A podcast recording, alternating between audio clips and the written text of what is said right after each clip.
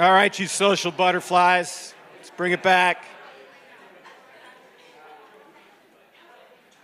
I'm Chuck Coughlin. I'm here, so whatever happens, it's Frank's fault. uh, so we have a women's summer uh, social this Thursday. Should be hopefully on the screen behind me. Uh, 6:30 to 7:30 p.m. here in the sanctuary. We uh, hope that uh, women can join one another in uh, the church and develop deeper and stronger relationships uh, to support one another. Uh, we also, uh, crazily enough, have been in this building five years now. Five years. Now, I remember the hot, sweaty day ri- riding in Cody's truck, bringing things over here. That was pretty crazy. So we're still here five years later and still praying for Cody. So that's a good thing. Uh, let's see. Let's uh, so join everybody for cookies out on the patio afterwards. Uh, after that, uh, after the service today, uh, and let's uh, please stand for reading uh, of the gospel from Mr. Ben himself, the Lord of Voices. that was weird. Okay. So, the reading for today is from Nehemiah chapter 8, verses 13 through 18. On the second day, the, head, the heads of fathers' houses of all the people, with the priests and the Levites, came together to Ezra the scribe in order to study the words of the law.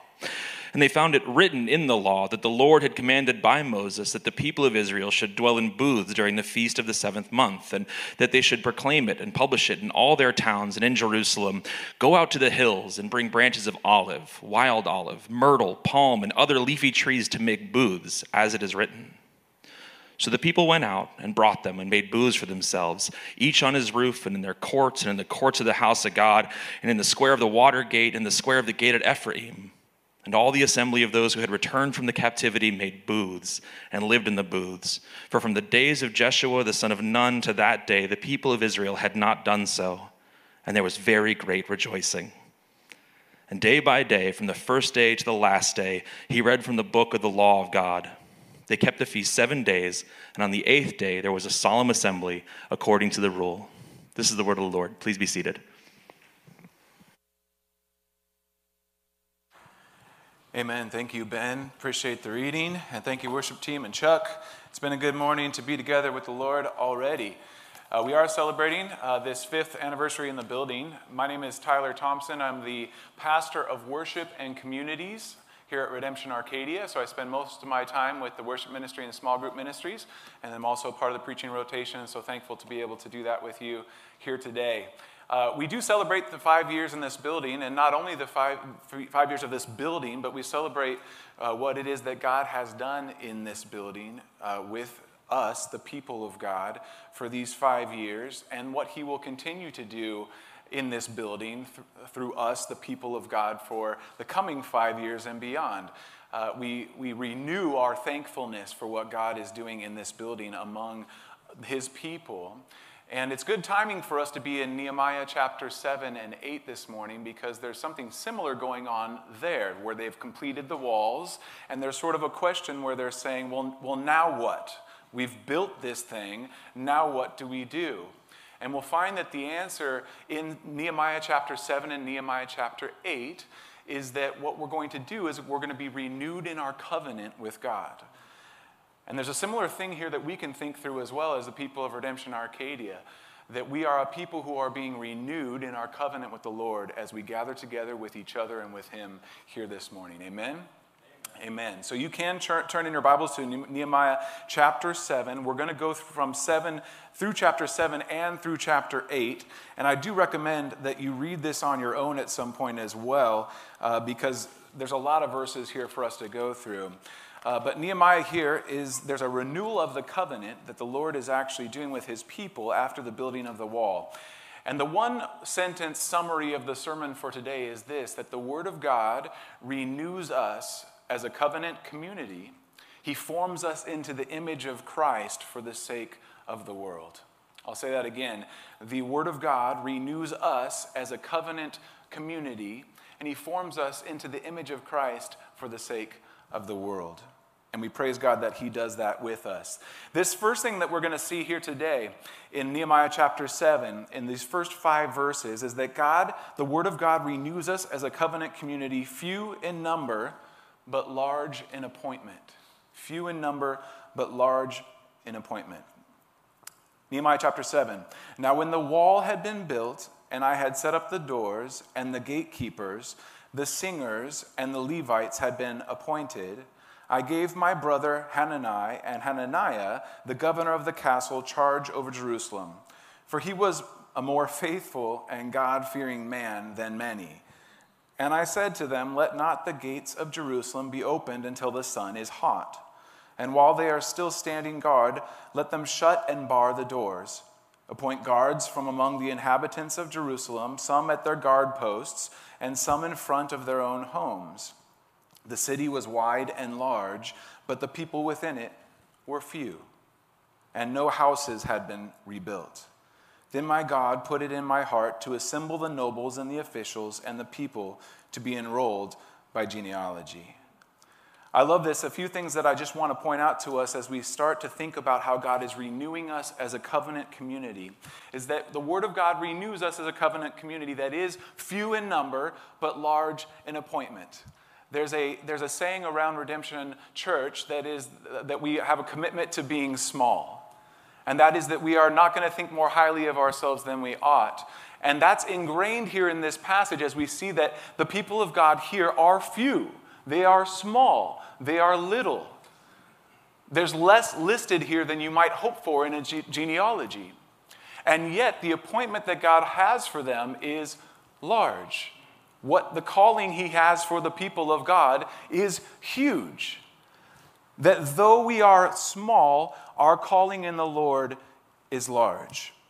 And so I love this that Nehemiah is talking about how after they've built the walls, after they put in the doors, all of the people took their various places where they needed to be for the calling of God to go forward. And you mentioned here that we have gatekeepers, we have Levites, we have singers. There's naturally going to be a little bit of theology of worship in this text. That there are people appointed in the various places to carry out the calling of the Lord the way that He has them doing so. What that means is that there are no small parts for the people of God. And if you are a fan of theater, which I am, a famous saying is that there is no such thing as small parts. In other words, we all have our parts to play that God has entrusted to us, and each one of us is going to bring what we can to that part. That means that if you are here today, you are necessary for the people of God and what He's doing with us today. And that is the truth not only for those of you that are in this room, but for those that are scattered as well. Yes, the church is a church scattered. And so, those that are watching online and those that are praying across the world, we are all part of one body of God from, for whom there are no small parts. Yes, each one of us is small, but the appointment that we have in God is large.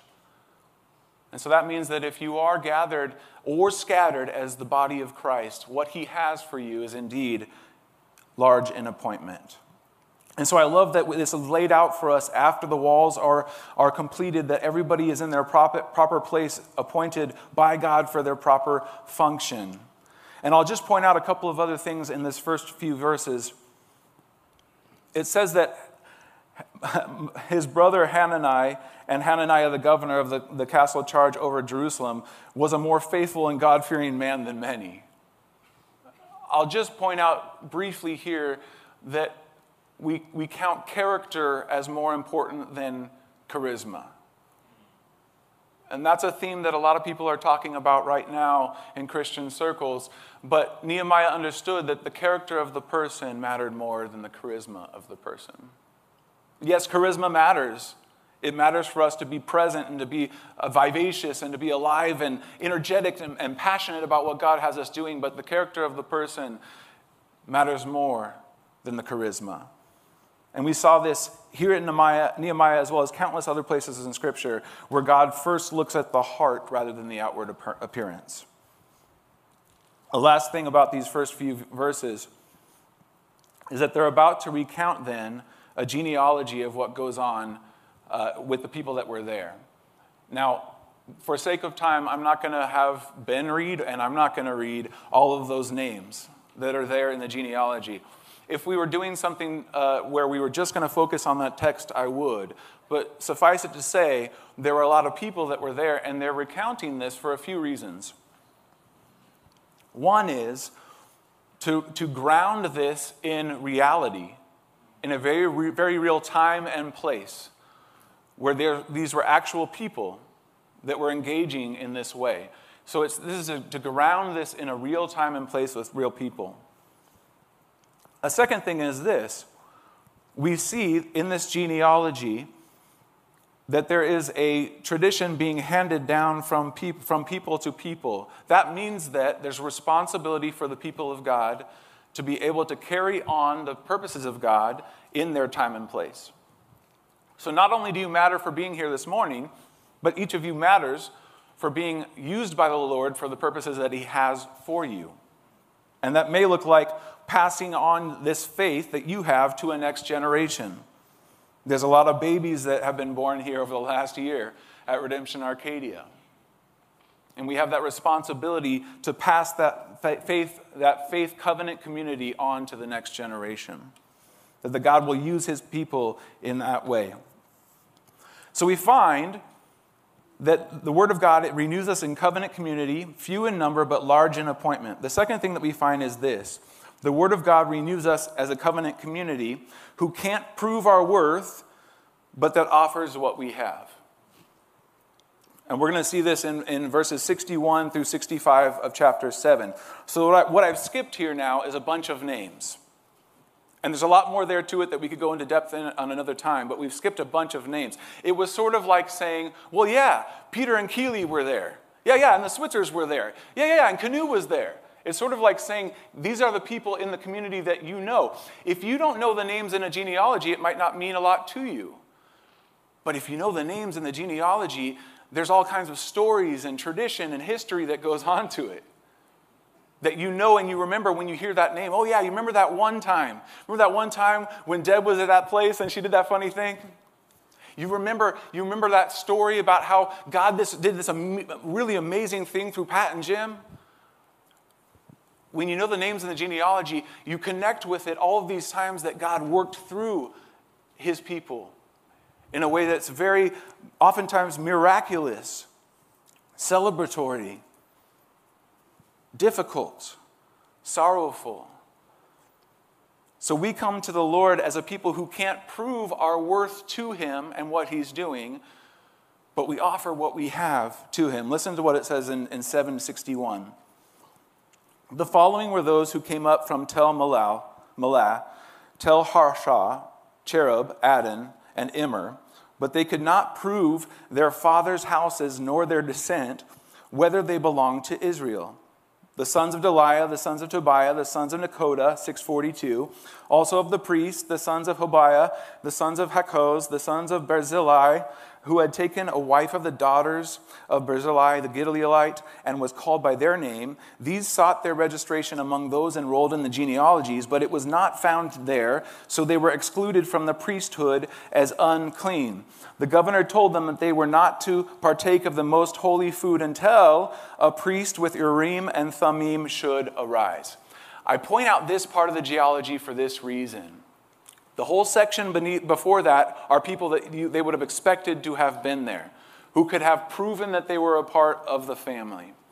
And this section is included to say there were all of these people who couldn't prove that they belonged, but there was going to be a way for them to be a part of the community through the actions of a later priest.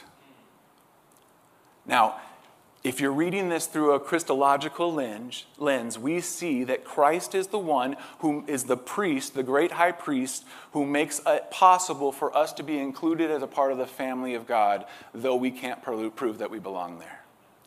Isn't that beautiful? Because none of us in this room can actually go back and trace the fact that we belong as a part of this family. We can't go back far enough with our history to say that we belong as a people of, the God, of God. And what this points to is this points to our great high priest who has made a way for us to be included among the number of the people of God. we find that we are, we are all a people who can't prove our worth, but that we offer what we have to the Lord. Covenant people, then, are a people who are established with God as a people who have rights and responsibilities, a people of God who are going to participate with Him in His purposes as they go forward. So we find that we are a covenant community that is renewed by the Word of God through what we have to offer and this great high priest who makes it possible that we will be a part of the family. Verse 66 says this The whole assembly together was 42,360, besides their male and female servants, of whom there were 7,337. And they had 245 singers, male and female. Their horses were 736, their mules 245, their camels 435, and their donkeys 6,720. It's really important to know how many donkeys there were. Now, some of the heads of the fathers' houses gave to the work. The governor gave to the treasury 1,000 darics of gold, 50 basins, 30 priests' garments, and 50 minas of, 500 minas of silver. And some of the heads of fathers' houses gave into the treasury of the work 20,000 darics of gold and 2,200 minas of silver. And what the rest of the people gave was 20,000 darics of gold, 2,000 minas of silver, and 67 priests' garments. So the priests, the Levites, the gatekeepers, the singers, some of the people, the temple servants, and all Israel lived in their towns. And when the seventh month had come, the people of Israel were in their towns. I love this scene as well because we see that the people of God offer what they have. They're contributing to the work of what God is doing. Remember, in the previous passage, we find that their homes had not yet been built. That's significant because there is a general biblical principle in the Word of God repeatedly that we want to give first to the kingdom of what God is doing and then to our own private home that we offer Him the first fruits of what we have. We build the, the walls of God's house before we build the walls of our own homes. And the people here are doing that as well. That though they could not prove their worth, many of them, to belong, they offered up what they had for the sake of what God was doing. And that God would use what they had. One of the things that we see here as well is that it's not helpful for us to to destroy or break down or to tear down unless we plan on rebuilding. There's a, there's, a, there's a big movement in faith right now about deconstruction of our faith. And there may be some helpful things in that movement, but unless we have plans to reconstruct on the cornerstone of who God is, we're in trouble. We can't just break down. We have to be rebuilt in the Lord. And yes, Jesus is the better builder. So the Word of God renews, this is the third thing. The Word of God renews us as a covenant community, not just listening, but responding in obedience. And I love this in what we see in chapter 8, and this is what Ben read for us earlier. There's sort of this moment where they're like, We've rebuilt the walls, now what? And the answer is that we are going to be renewed by the Word of God so that we understand what His purposes are for us. Chapter 8, verse 1 says this And all the people gathered as one man into the square before the water gate. Now, the water gate, that's significant. Water being a source of life, the source of live, living. They're gathering here by the water gate, and they told Ezra the scribe to bring the book of the law of Moses that the Lord had commanded Israel. They had for themselves this this desire, once they've built the walls and they've gathered together and they've given their offering and they're figuring out what's next, they had this desire for God's word to be read, for his law. Now, I don't know about you, but I don't have this same desire for God's law in my life. But the people of, under, of Israel understood God's law to be something that was life giving. You see that all throughout the Psalms, that the, that the words of the Lord, that the laws of the Lord, the statutes of God are something that are life to the believer, life to the person of God, life to the community of God. And so the people they gather and they, they, they're demanding, desiring, asking for, pleading for God's law to be read. It's a beautiful thing. And it really changes our, our view of what we think the law is in Scripture. So, Ezra, verse 2 the priest brought the law before the assembly, both men and women, and all who could understand what they heard on the first day of the seventh month. And he read from it facing the square before the water gate from early morning until midday in the presence of the men and the women and those who could understand. And all ears and the ears of all the people were attentive to the book of the law. So they read from early morning to the midday that's a little bit of a, a, nice time span there. I was, re- I was thinking about this morning that, that Sunday mornings uh, are, for me are just so very rich because they start pretty early in the morning and there's worship rehearsal and there's people that come in for a meeting about how the production, the lights and the sound are going to go. And then we have a prayer time together. Many of you come to a Sunday prayer time. By the time we get through that Sunday prayer time, it's like God's already done a lot of amazing, cool things before we even get to the service. And then we have the service, and God does a, lot, a bunch of things there. And in the second service, God does it again, like what we just sang. God, you move the mountains, and we know that you're going to do it again.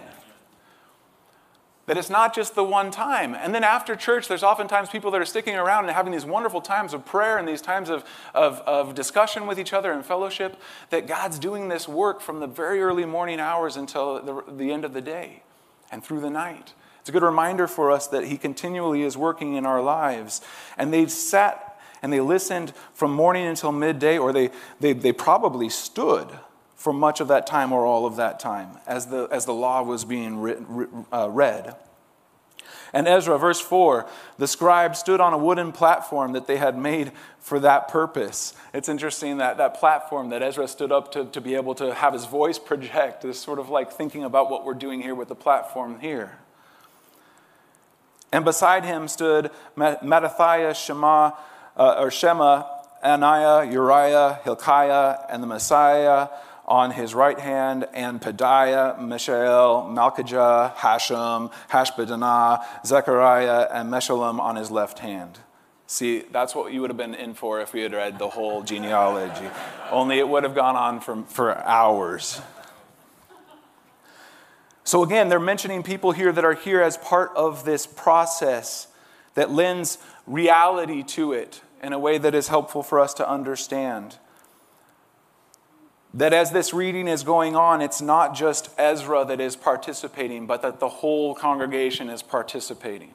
All of the people that are there, including these folks that are mentioned, that are there on his left hand. Verse 5 And Ezra opened the book on this, in the sight of all the people, for he was above all the people. And as he opened it, all the people stood. And Ezra blessed the Lord, the great God, and all the people answered, Amen, Amen, lifting up their hands. And they bowed their heads and worshiped the Lord with their faces to the ground. I just want to point out here how physical all of this is. And we get into trouble sometimes when we demand that our worship be physical because we know that it's about the heart and we know that we can make a show of our outside movements and our gestures without our hearts being changed. As it says, uh, Isaiah said, These people honor me with their lips, but their hearts are far from me. So we know we have to be careful about, about being overly expressive out here without there being any heart change. But oftentimes we've gone to the other extreme where we think it's all about our heart and only about our heart.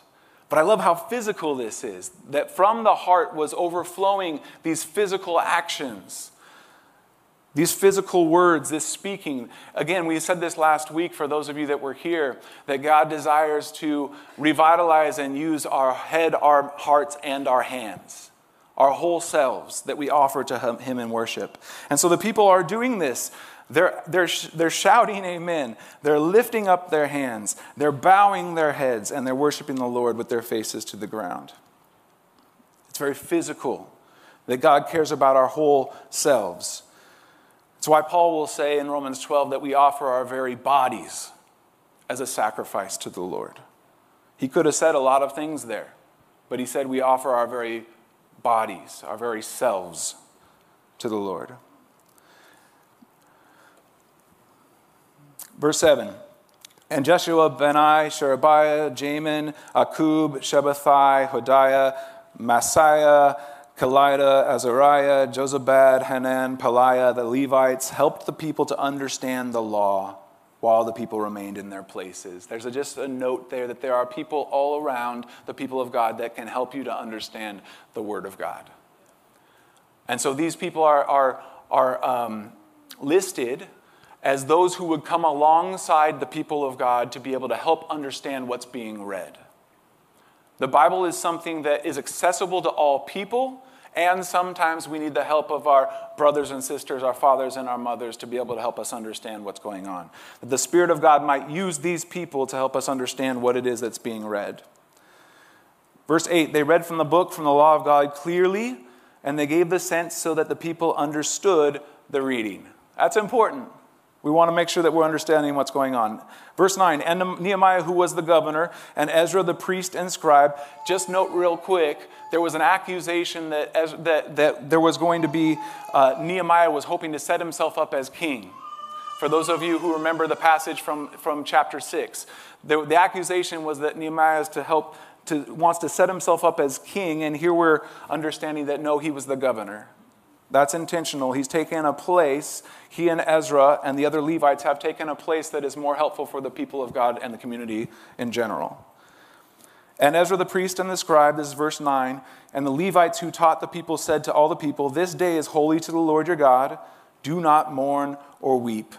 For all the people wept as they heard the words of the law. Now imagine that a group of people being read the law and they're just weeping at what God has to say in the law. What we oftentimes think about as, as rules.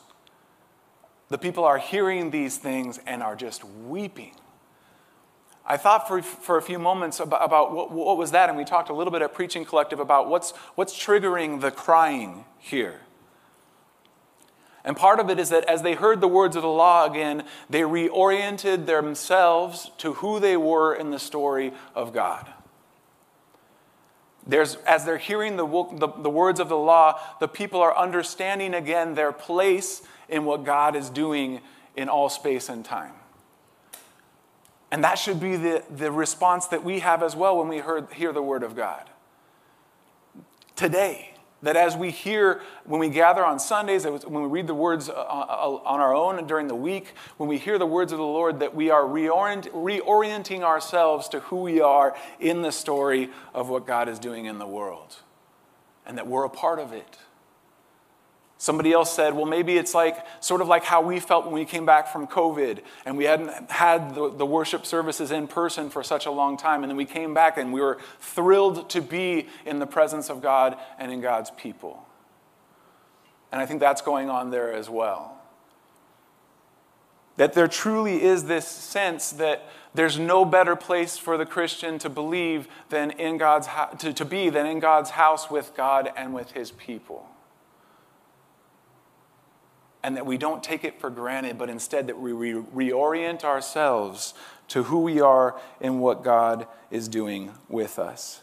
We sang the song earlier, Day and Night, Night and Day, Let Incense Rise. This picture of saints and angels standing before the throne, just singing praises to God over and over and over again.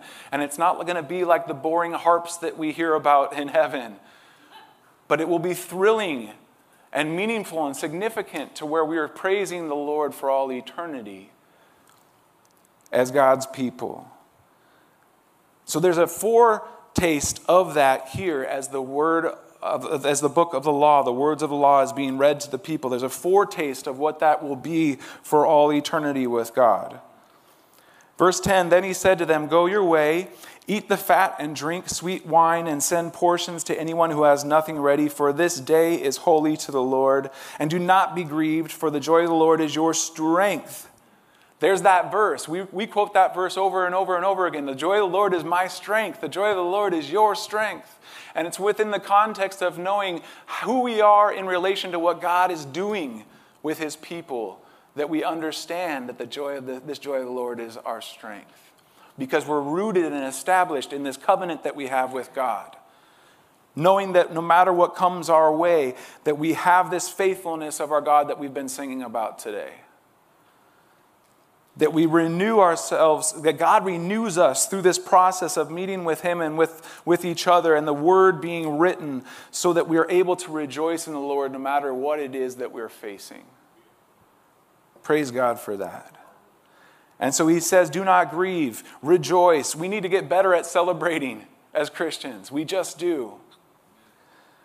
We need to get better at being able to be rejoicing in the Lord, regardless of what it is that we're facing. And I love this saying go and eat the fat and drink the sweet wine, and, and, then, and then give portions to anybody else who doesn't have them,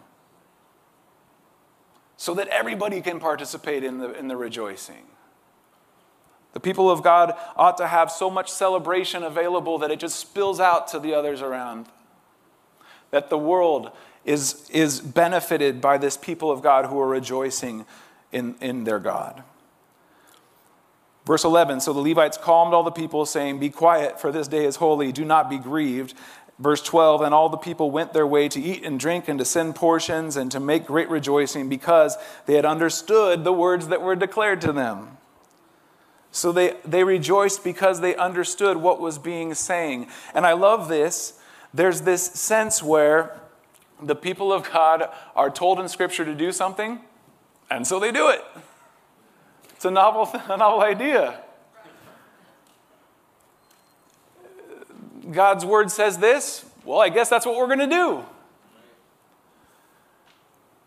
it reminds me of what James says in James chapter 1 be, be you doers of the word and not hearers only, deceiving yourselves. For if anyone is a hearer of the word and not a doer, he is like a man who looks intently at his natural face in a mirror. For he looks at himself and goes away and at once forgets what he was like. But the one who looks into the perfect law, the law of liberty, and perseveres, being no, not a hearer who forgets, but a doer who acts, he will be blessed in his doing.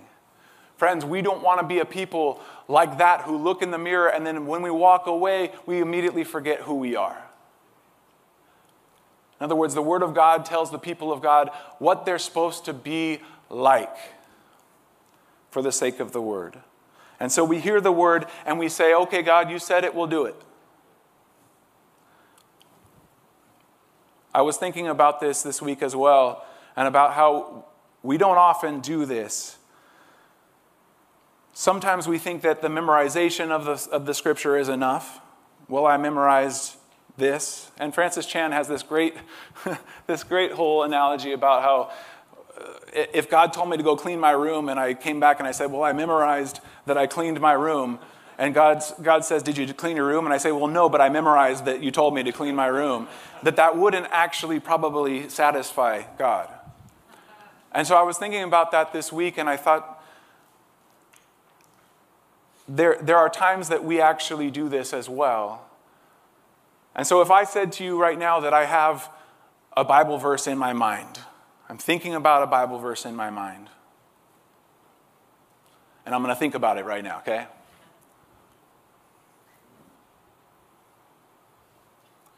Like, that was awesome for me. How was that for you guys? It wasn't great, right? It wasn't great. Because you don't know what verse I'm thinking about. You could be thinking that I was thinking Judas hung himself, which is a tragedy.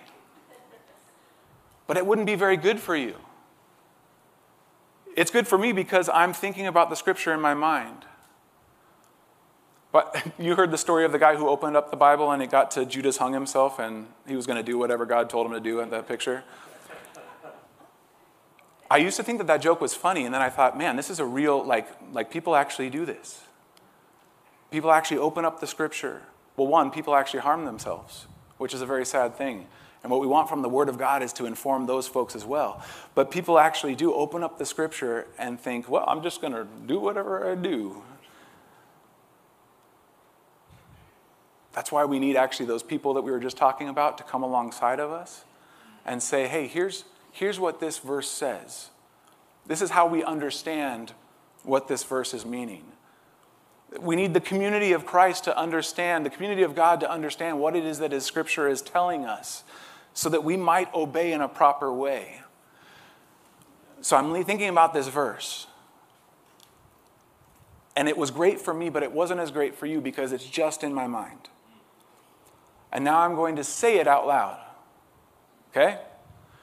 Come, let us worship and bow down. Let us kneel before the Lord our God, our Maker. Hallelujah. Now that's a different thing. How was that for you that time? Better, right? Because I've not only thought about it in my, in my mind, but I've said it with my lips.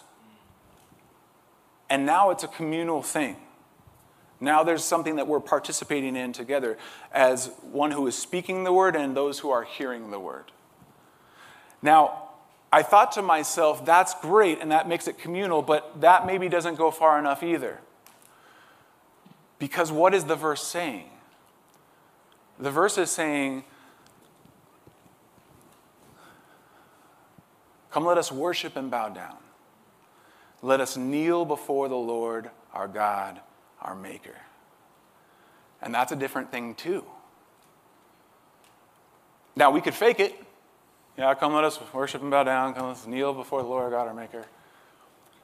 But it's a different thing when we're on our knees as we say that to the Lord and with one another. And then I thought to myself, well, there's another step still. Because I can do this, but wouldn't it be better if we all did that and we said this together? What if I invited you guys to kneel and we say this scripture together? So, so what if we what if I invited you guys to kneel and we said this scripture together? Right? So let's say this together and let's make this a prayer of our hearts, of our minds, and of our bodies. Come, let us worship and bow down. Let us kneel before the Lord, our God, our Maker. And, and all of a sudden, we have a people of God who are captured by the Lord in their hearts and their minds and their bodies, and it's a different thing. It's just a different thing.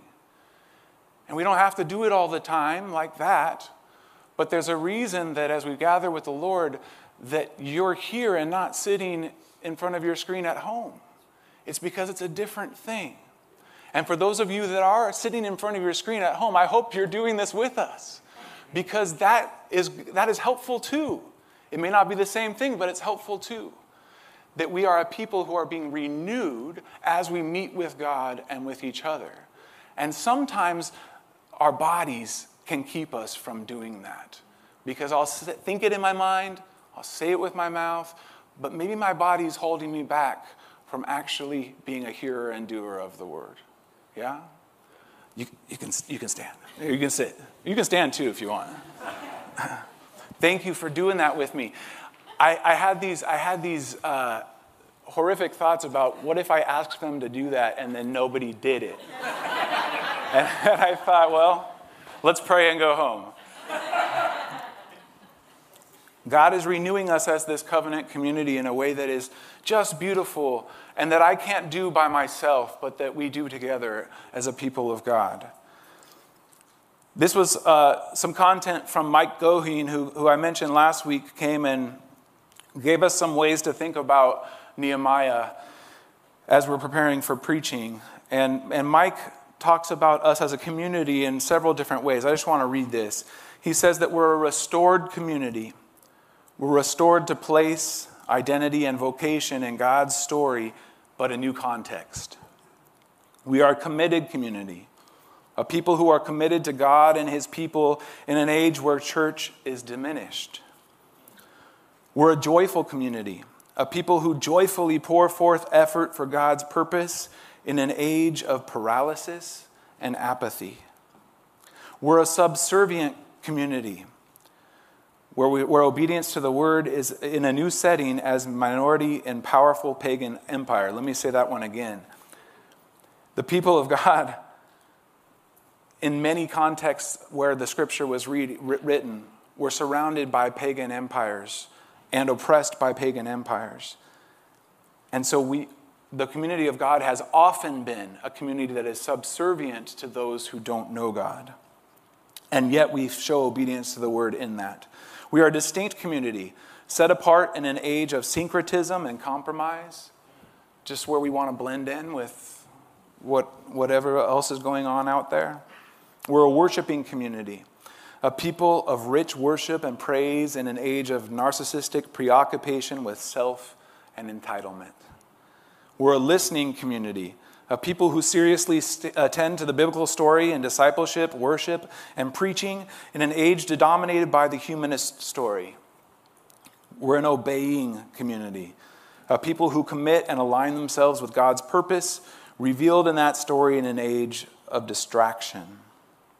We're a Christocentric community, a people centered in Christ, his death, and his resurrection as the only hope for the renewal of humanity in an age of other ideologies, other ideologies that, tend, that claim to give us hope for renewal.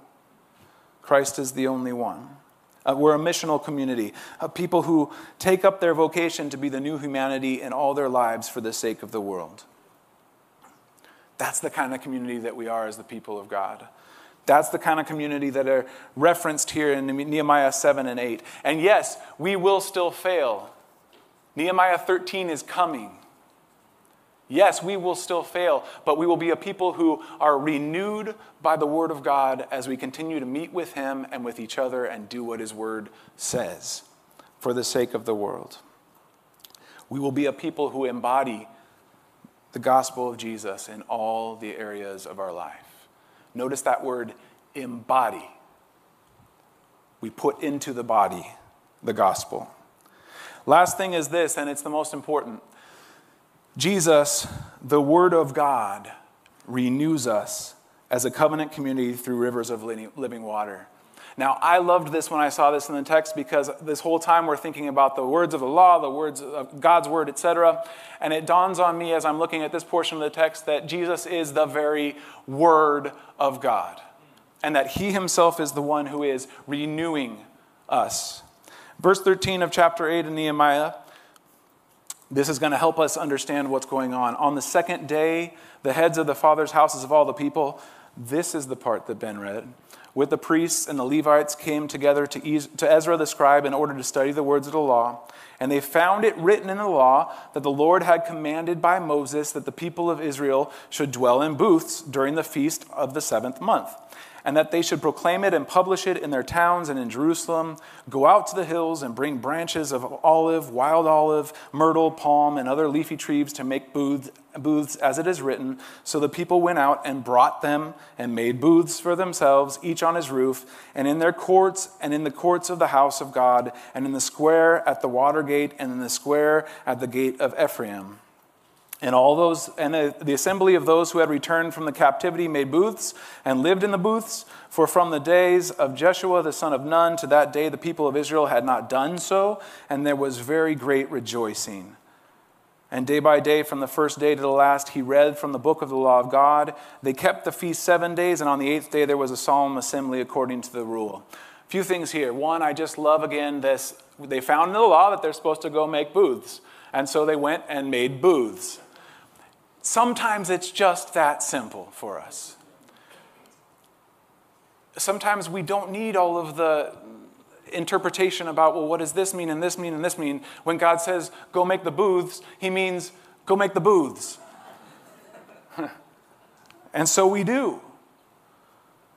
And I, I, I, was a part of a messianic congregation in Southern California for a number of years that actually would still do this annually as a way of reminding themselves of what God had done here. That there's a way of sort of renewing our minds, our hearts, our hands by doing again what it is that we find in the Word of God. And this is what they're doing. And there was great rejoicing for this purpose. Now, the fact that the eighth day, they do this seven days, and then the eighth day there's a solemn assembly. We, we actually have been talking about this kind of thing in John for those of you who have, heard, have, have been following with us in the, in the Gospel of John, that in the Gospel of John, Jesus actually is at the Feast of Booths, likely, and he stands up on the last day of the feast and he says, I'm the living water. He says, I'm the one that you need to come to for renewal. John 7, verse 37 and 38. On the last day of the feast, the great day, Jesus stood up and cried out, If anyone thirsts, let him come to me and drink. Whoever believes in me, as the scripture has said, out of his heart will flow rivers of living water. Isn't that amazing? That Jesus is standing up on the festival. This is now years after Nehemiah. Nehemiah is looking back to years before that, where they're, they're recounting what to do in the law. This timelessness of this, of this God that we serve is just incredible to me. And so Jesus stands up on the last day of the faith and he says, If you're thirsty, come to me. Remember, they're standing outside the water gate.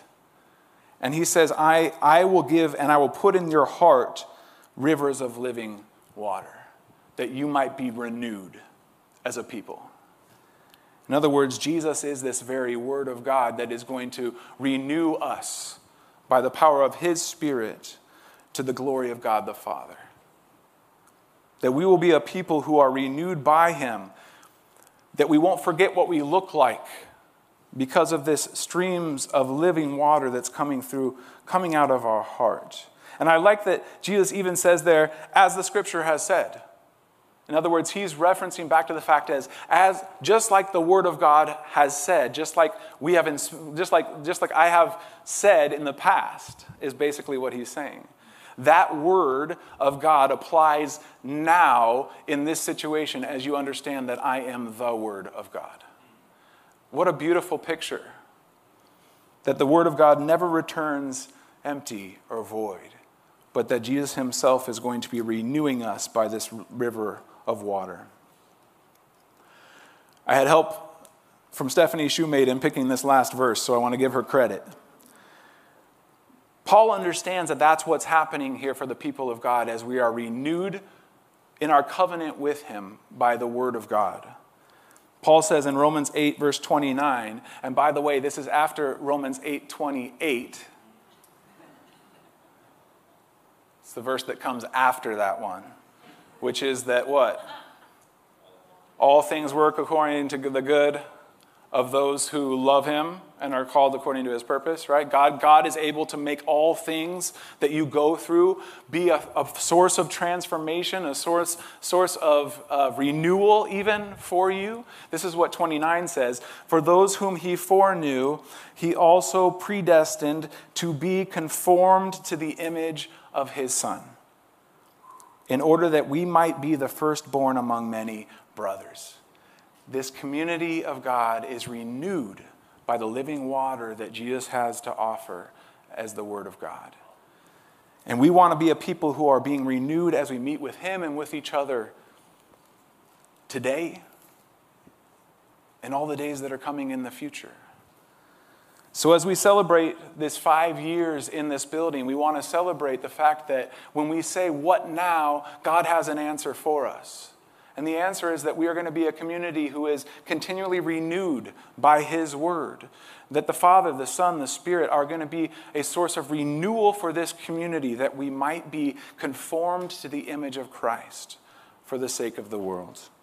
May it be so here in this church and in all believers across the world as we attempt to join together in his purposes in what he's doing, both now and forevermore. Friends, we're going to take communion at this time.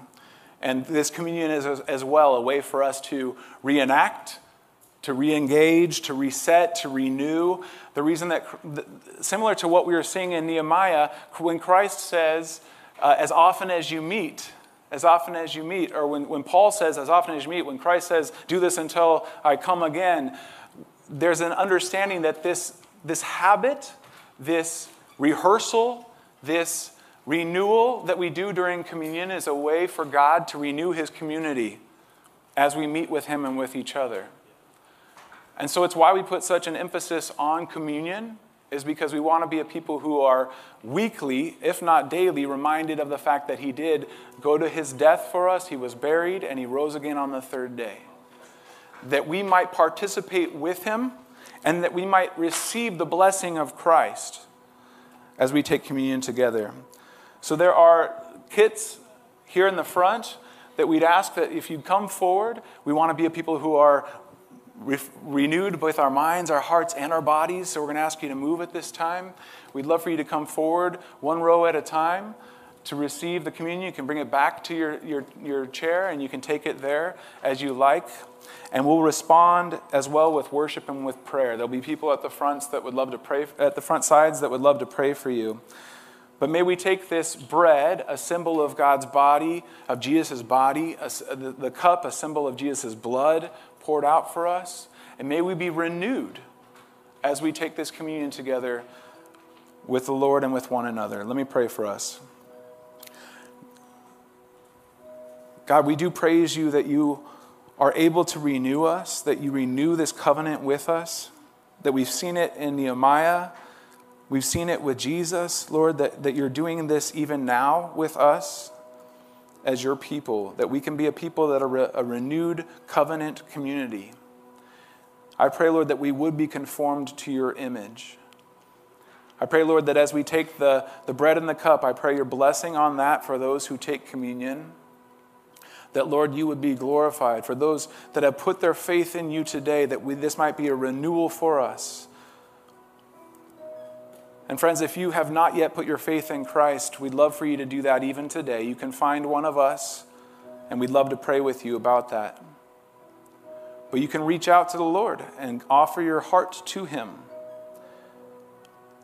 That God might renew us, give us a new mind, a new heart, and eventually new bodies that we might be glorifying to Him and His purposes. So, God, we pray that you would bless this, these communion elements as well as those who take, that you be glorified through us as we take communion, as we respond to you in obedience to what it is that you have said. And we pray all these things in the name of Jesus.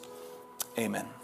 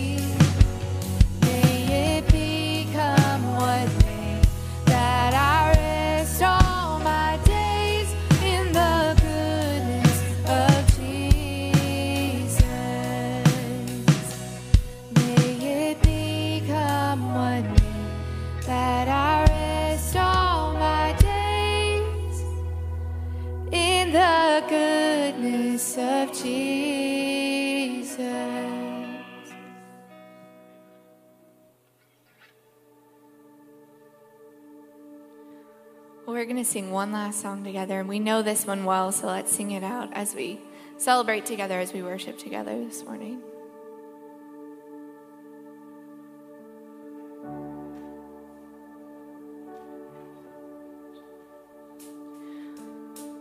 Alone in my sorrow and dead in my sin. There we go. Lost without hope, with no place to begin.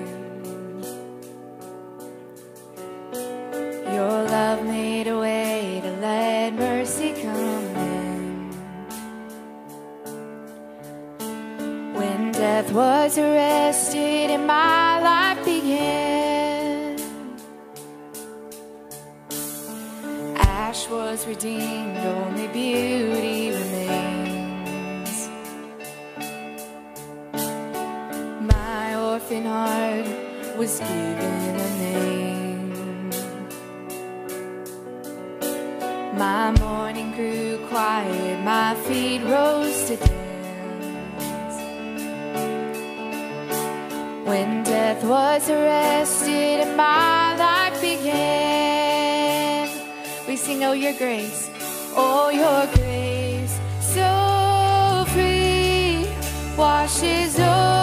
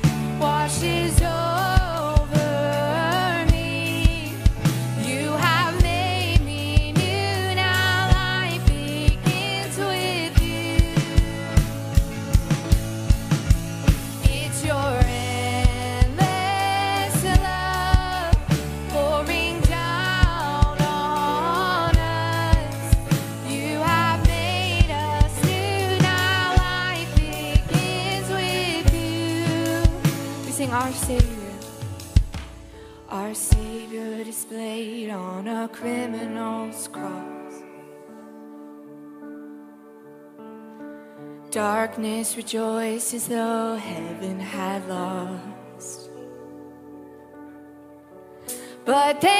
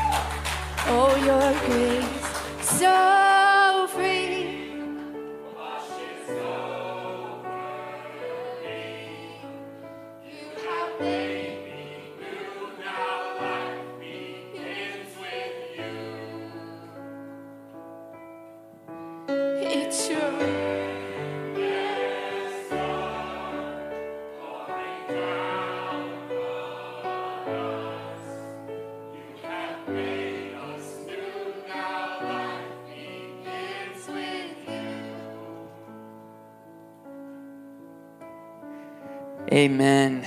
Well, thank you guys for being here and worshiping with us. It was um, an honor to have you with us. If you're new, uh, my name's Trey. I'd love to meet you in the back. Today is Orientation Sunday, which means if you haven't been oriented with our church yet, come and get oriented, get to know um, about us, and uh, I can answer any questions you have. I'm also going to take a little jog around the, not a jog, a slow walk um, around the campus with you if you'd like. Yeah and it'll be like 10 minutes and then we'll end on the patio where we have these delicious cookies. Because today is the fifth anniversary of being in this building. Well yesterday was but yeah yes. Um, but we're celebrating today uh, and you can come join us for that. And then we'll have some people um, from the staff there that you can meet. And uh, just something to say about the cookies. Uh, we partner with a ministry. I know i do love cookies but we partner with a ministry uh, called Hustle Phoenix. And uh, the woman who made those cookies was somebody who graduated from Hustle Phoenix, was actually um, Hustler of the Year. That's a real thing. If yeah, I know. I want that title too, but I I don't have it. So she does. Well, anyway, try her cookies. Um, if again, if you're new or you've been coming for a little bit and you want to learn more, I'd love to meet you. Um, let me uh, pray our benediction over us, and then we'll go. May the Lord direct your hearts in the love of God and in the steadfastness of Christ. Amen. Go and live all of life all for Jesus, guys. We'll see you next week.